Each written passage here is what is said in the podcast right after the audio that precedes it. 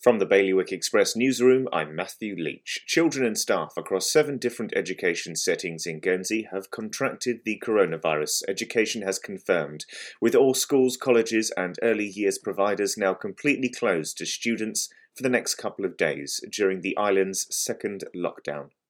The group of scientists leading Jersey's response to the pandemic have rejected a detailed proposal to achieve COVID elimination via a mass testing regime.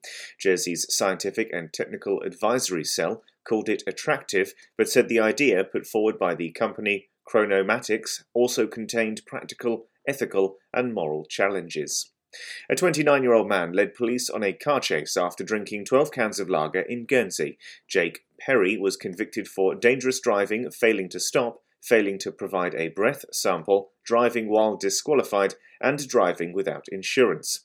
And Jersey politicians are feeling threatened and browbeaten into making decisions about the future hospital without having all the necessary information, a former assistant health minister has claimed. For more on all of this and today's stories, you can visit bailiwickexpress.com.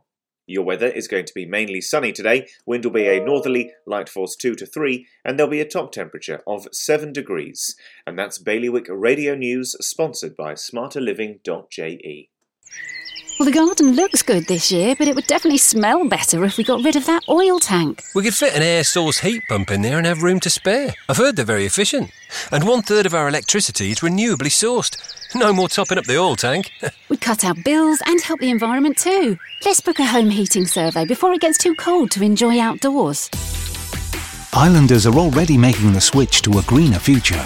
To book your home heating survey or to find out more, visit smarterliving.je.